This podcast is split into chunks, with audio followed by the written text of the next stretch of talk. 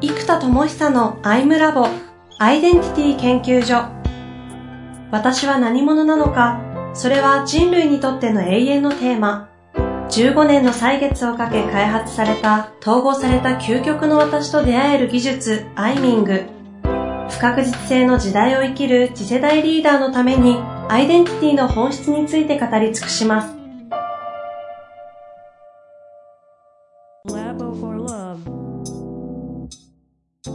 こんにちは、遠藤和樹です。生田智久のアイムラボアイデンティティ研究所。生田さん本日もよろしくお願いいたします。はい、よろしくお願いします。前回ですね、あの、エネカラー統合リリースして、ひたすらジェネレーターにフォーカスして、はい。その後にね、徐々にこうリリースがあったので、イノベーター、リリーサー、プロデューサーを発動し始めるよっていう話をしてたんですが、ちょっと話が盛り上がりすぎてですね、一気に30分超えてバーっとやっちゃったんで、はい。イノベーターとリリーサーによって、前回はオープンイノベーションとエキスパートインパクトのビジネスをこう、アイデンティティベースで生み出していくだろうという話をしたので、うん。今回は、あの、プロデューサーの話をね、ここからしていきたいなと。そうですね。いう感じですので、ちょっとこの後、はい、いきなり何が始まるのかと思うと思いますが、前回の続きということで、プロデューサーベースでの事業展開の話を楽しんでいただけたらなと思います。武器が、まあ、統合エネカラーによってできたことで、イノベーターとしてオープンイノベーション。リリーサーとしてエキスパートインパクトっていう形でのビジネス展開を、まあ、戦略上、戦術上やっていこうという感じに今、来てるんですか？そうですね。で、ここで最後にプロデューサーが出てくるんですよ。あ、大事なロール忘れてました。第4ロール。かわいそうに。すいません。あの、第4ロール。昔一番頑張ってた子ですね。はい、この存在が頑張ってたのが、やっぱりコミュニティ教育なんですよ。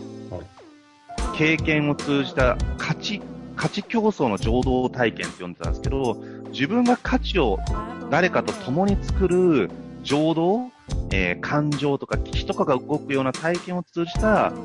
教育システム。だから、学び手じゃなくて与え手にならないと、何を与えたいかがわからないんですよ。うんうんうん、で、与えた人が一番成長して、一番感動して、一番仲間ができていくみたいなことを、素敵なお話じゃなくて、体で知っていると、超自己中に自分の成長とか自分の幸福を考えたら、それを目に見えないものは作る側に回った方が結果得られてしまうという事実を、体で経験で知っていれば、うんうん、超自己中判断と超自己犠牲判断は、実は全く同じ答えに行き着くんですよ。結局、自利か、自利か、パリか、自利、利他。人のためか自分のためかっていう葛藤で多くの人はものすごいエネルギーを消費しちゃうんですよ。うん、うん、そうじゃなくて、自他幸福の統合したとこがありますから、ここを当たり前のようにできるようになると、自分のためか他者のためかっていう葛藤がなく進んでいけますから、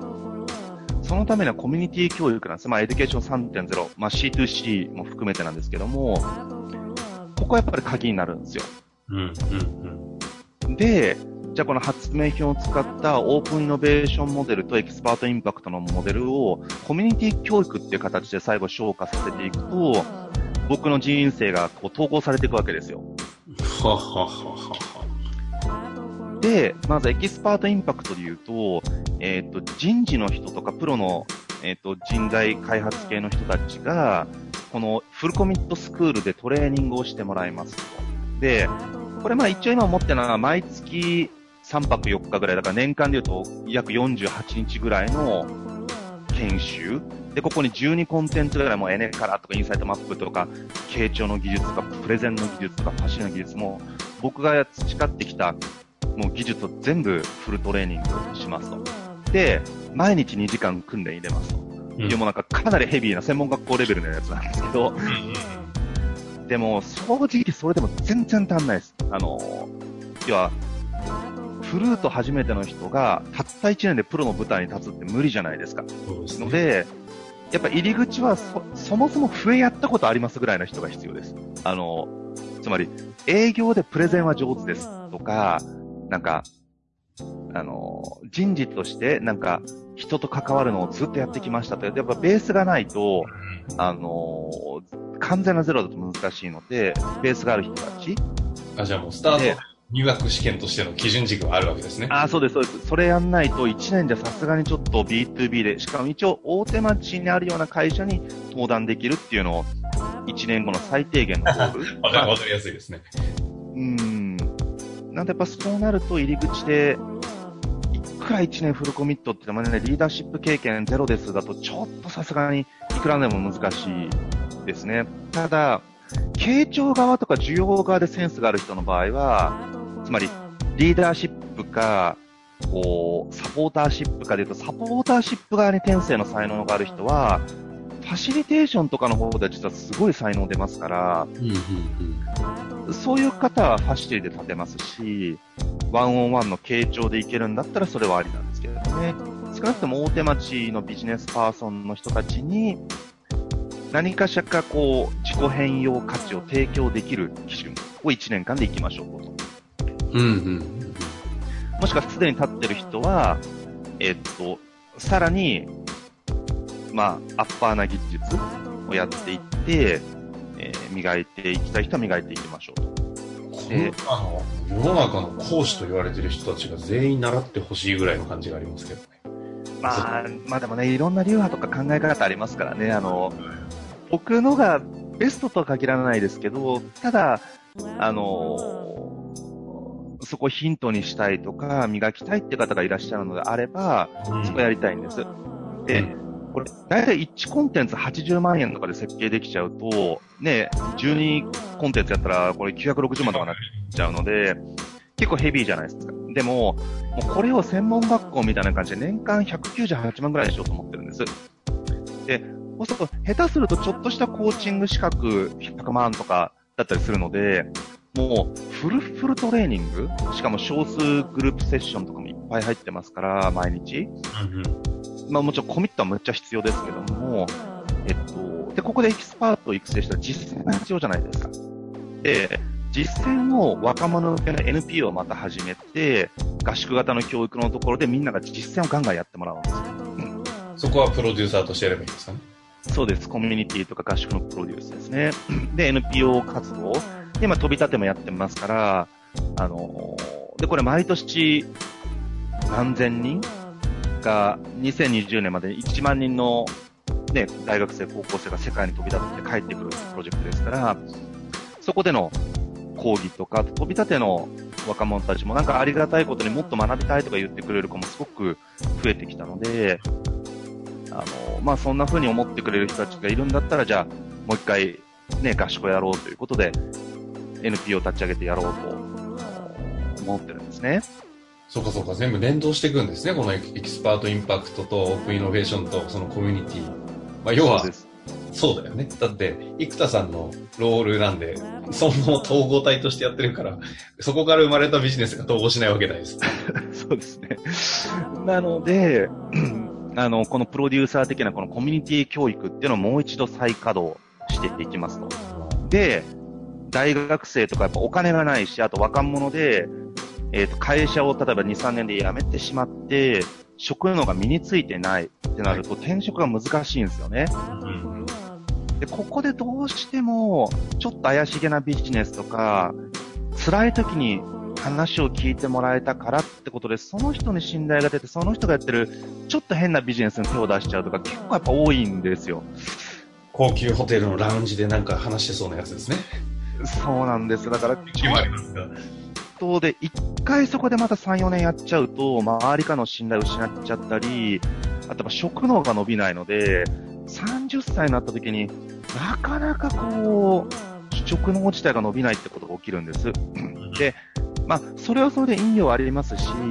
またそういうコミュニティはそういうコミュニティの幸福がそこならではのものがありますから、それ自体はありなんですけども、ただ、もうちょっとそのメンタルがきつい時に助けてもらったみたいなことで、その、やっぱ判断が冷静じゃなくなるっていうのは正直あるんですよね。うんうんなので、そういう若者を救おうと思った時に、当然みんな会社辞めてお金ないですから、学生とあんま変わんないですよ。もうしかもっとないかもしれない。ってなった時に、やっぱこの20代と大学生は若者教育で、ちょっとボランタリーにならざるを得ない、NPO 的にならざるを得ないので、そこの NPO で、このエキスパートの人が提供しますと。で、大学生も自分がもらう側じゃなくって、インサイトマップのセッションを留学中の、例えば飛び立て生に、えーワンオンワンのセッションを提供しますとか、そういう形も学び手じゃなくて与え手となる学生もう、むしろそっちの方が最近ね、やりたいっていう人すごい声かけてくれるんですよね、大学生の子たちが。うん。なんで、じゃあそういう仕組みを作っていけば、えーもらう側じゃなくて与える側の教育の人をどんどん増やせるじゃないですか。っうんうん。てやっていくと、えっと、与えることの喜びを体で知るっていうのが本当に鍵で、あの、そっちの方が情熱も湧くし、あの、頑張れるし、楽しいし、絆もできるし、もう楽しいことだらけなんですよね。だから、そのコミュニティ教育のスタイルっていうのをもう一度作っていくと、こう、まあ、エキスパートは本当の大人なんで、ね、今学びに来てくれる人たちもみんなね、元何億円の会社の経営者ですとか、なんか、どこどこの、お、すっごい大きな会社の人事のトップですみたいな人がね、結構いっぱい来てくれるじゃないですか。うんだから、そういう方々の、その力も、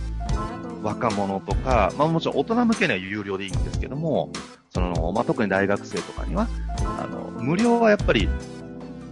逆効果だと思ってるんですけど、まあ、まあ一日こう、昔は3000円でやってたんですけど、ちょっと3000円だと逆若干安すぎるというか、あの、微妙な、まあ、5000円とか8000円、まあ、まあ5000円。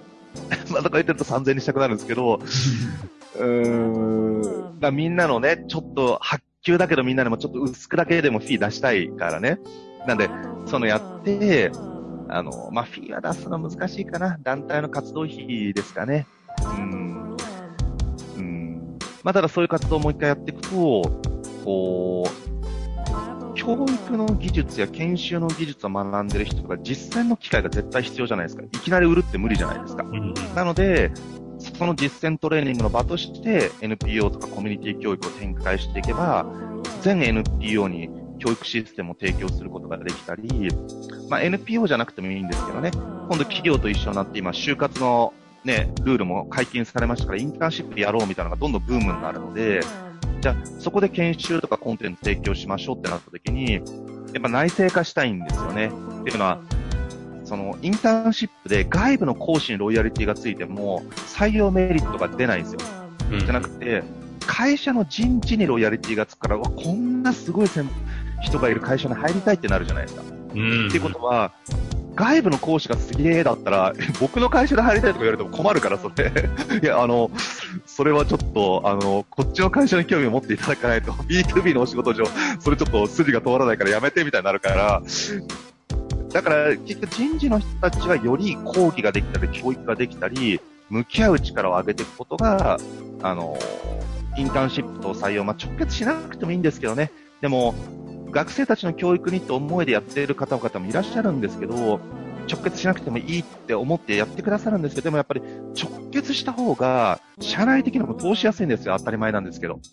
なんで、そこまで持っていこうと思ったら、人事が研修とかトレーニングをできるように、内製化していく仕組みが必要ですから、またエキスパート作っていきましょう。で、コミュニティ教育とか学生の教育とかとね、まあ、本当ありがたいことに文科省の飛び立てをやってるっていうのは、ものすごい大きなインパクトというか、あのーなんでしょうね、もう引きこもってるから何の実績もない僕が、なんかね、一応一つのありがたい、あのーブランドみたいなものを、あの、皆さんのおかげで作っていただけたので、あのー多分学生界隈ではこれは、ね、すごいインパクトある、ねまあ、そうね。だと。思いますから、なんでそういうのを連動させていくと、大人を育てて、その力を学生の与えたい人向けに向けて、で、与えたい人向けの学生が学びたいとか軸を作りたい学生に提供するっていう、この僕、次のエキスパート、若者の与えたい人たちから若者って形でこう、ドミノ倒し。そうそう、波状こう、波状戦略みたいになるじゃないですか。うん。なんで、この状態をコミュニティ教育として作っていくと、裾野が一気に広がるのと、で、学生向けはもともと C2C でオープンライセンスにしてますから、えっと、もともと勝手にいいようにしてますし、で、そこでライセンスうんぬんってごちゃごちゃなんなくてもいいですし、で、学生向けな Fireson っていう合宿のブランドを作っておいて、その中にエネカラとかインサイトマップが入ってれば別にいいですから、で、これを全国で大学生が主催し、教育メソッドとして提供できる形にしたり、各学習塾の合宿とか、そういうのも、まあ、場合によっては支援させていただけるのであれば、そういう機会で提供したりとか、これやっぱコミュニティ教育ですよね。なんで、社内コミュニティ教育もすごい大事だと思ってるので、これを形作れば、まあ、発明家が作ったアプリケーションや理論や、あの、ツールみたいなものがオープンイノベーションとエキスパートインパクトで、えー、最後はコミュニティ教育っていう形で、あの、統合されていくと。いう形になりますから、うん、まあ、ジェネレーター、イノベーター、リリーサー、プロデューサーがもうフル稼働ってなるんですよね。これバランス的に言うと、全部が均等にいくような感じになっていくんですかね。どうなんですか？いや、えー、っと、やっぱり発明家4割は最低絶対ブロックですね。あの、だからテキストとか、あとコンテンツをライティングする、あの、ウェブに記事とかも一切僕出してないですから、記事を出したり、書籍を出したり、あとアプリケーション自体の開発もまだまだありますし、どっちかっていうとこのシステムの開発に対して、まあ、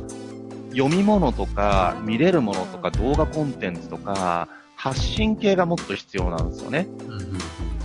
なんで、これ系をどんどんどんどんこれから発明家として作るので、やっぱ4割は一番コアロールなんでブロックが必要です。なので、他の3つに関しては、結構流動的、発明家の方は自分でプロダクトアウトでこうしてこうしてこうするってぐわっと決めが強い場所なので、うんうん、逆に他の3つはご縁とか流れでいいなって感じなんですよね。もう僕がっていうのは一回手放しちゃって、オープンイノベーションでこういうところで使いたいんですじゃあどうやったら使えるか考えましょうと。じゃあオープンイノベーション勝手に使っていいよって言っても難しいです。じゃあフルコミットスクール来てください。あ、そんなに時間コミットできないです。あと、例えば学生なんで100、200万無理ですが、学生そもそも入れませんとかあるんですけど、あの、そう。じゃあ学生がどうやったらできるんだろうみたいなところでご縁があった人たちができるような社会システムをどんどん作っていく。じゃあそれは僕がリリーサーとして、ね、じゃあもう、ほとんどただみたいな値段で登壇するっていう機会によってカバーできるんだったら僕がっていう主語でやるのか、じゃあメタマーの人たちがという主語でやるのか、いろんな形で形を作っていけばいいわけですよ。うん。なんでもうここからはご縁があった人たちに対して、それがなんか仕事な形なのか NPO な形なのか、あの、まあ、はたまたね、こう、社会インパクトみたいな、行政みたいな話なのか、なんかこう、うん、まあもうご縁があったところで形にしていくって感じですね。うん。うん。まあ、引き続きね、今まではジェネレ、あ、アイムラボというのもありましたけど、ジェネレーターとして開発したね、いろんな開発ものを、いろいろ発信してきましたが、これからはちょっといろんな外の動きも交えながら話がいろいろ展開されていきそうですね。そうですね。なんとか、かんとか。このあたりをね、含めて、ちなみにあの、次回、この話を受けて、どんな話いきましょうかね。そしたらですね、ここからもう一回多分僕の中で社会インパクトどう作るかみたいなのがあって、で、これがバズ、ブーム、ムーブメント、カルチャーって言ってるじゃないですか。はい、はい。で、これが今のと連動してるんですよ。こう、アプリケーションとかで、例えばエネカラーとか表ってバズになるじゃないですか。うんうん、で、えっと、オープンイノベーションモデルが作れれば、ムーブメントが起きる可能性があるんですよ、C2C で。うんうんうん、で、エキスパートインパクトを作ることができると、あ、ごめんなさい、ブームだ。えっと、エキスパートインパクトがムーブメントで、オープンイノベーションとブームになる。みんなが勝手に研修やっちゃうとかがブームになっていき、でもこれってブームで終わっちゃうんだけども、そのムーブメントになるかどうかリーダーが鍵なんですよ、エキスパート。なので、エキスパートの人たちがぐわっと動いてくると、ムーブメントにつながっていき、これがやっぱり体験や儀式に落ちてなきゃいけないので、これがコミュニティ教育ってなってきて、これがカルチャーとして残っていく。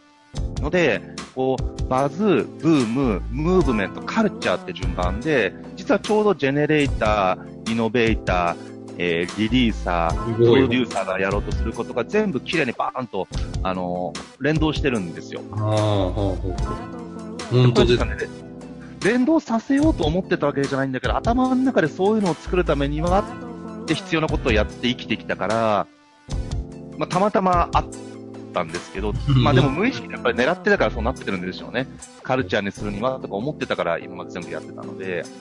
なんで、今度そっち側の具現化のところにもう一回話が触れたらな、なんて思っております。いいですね。なんだか、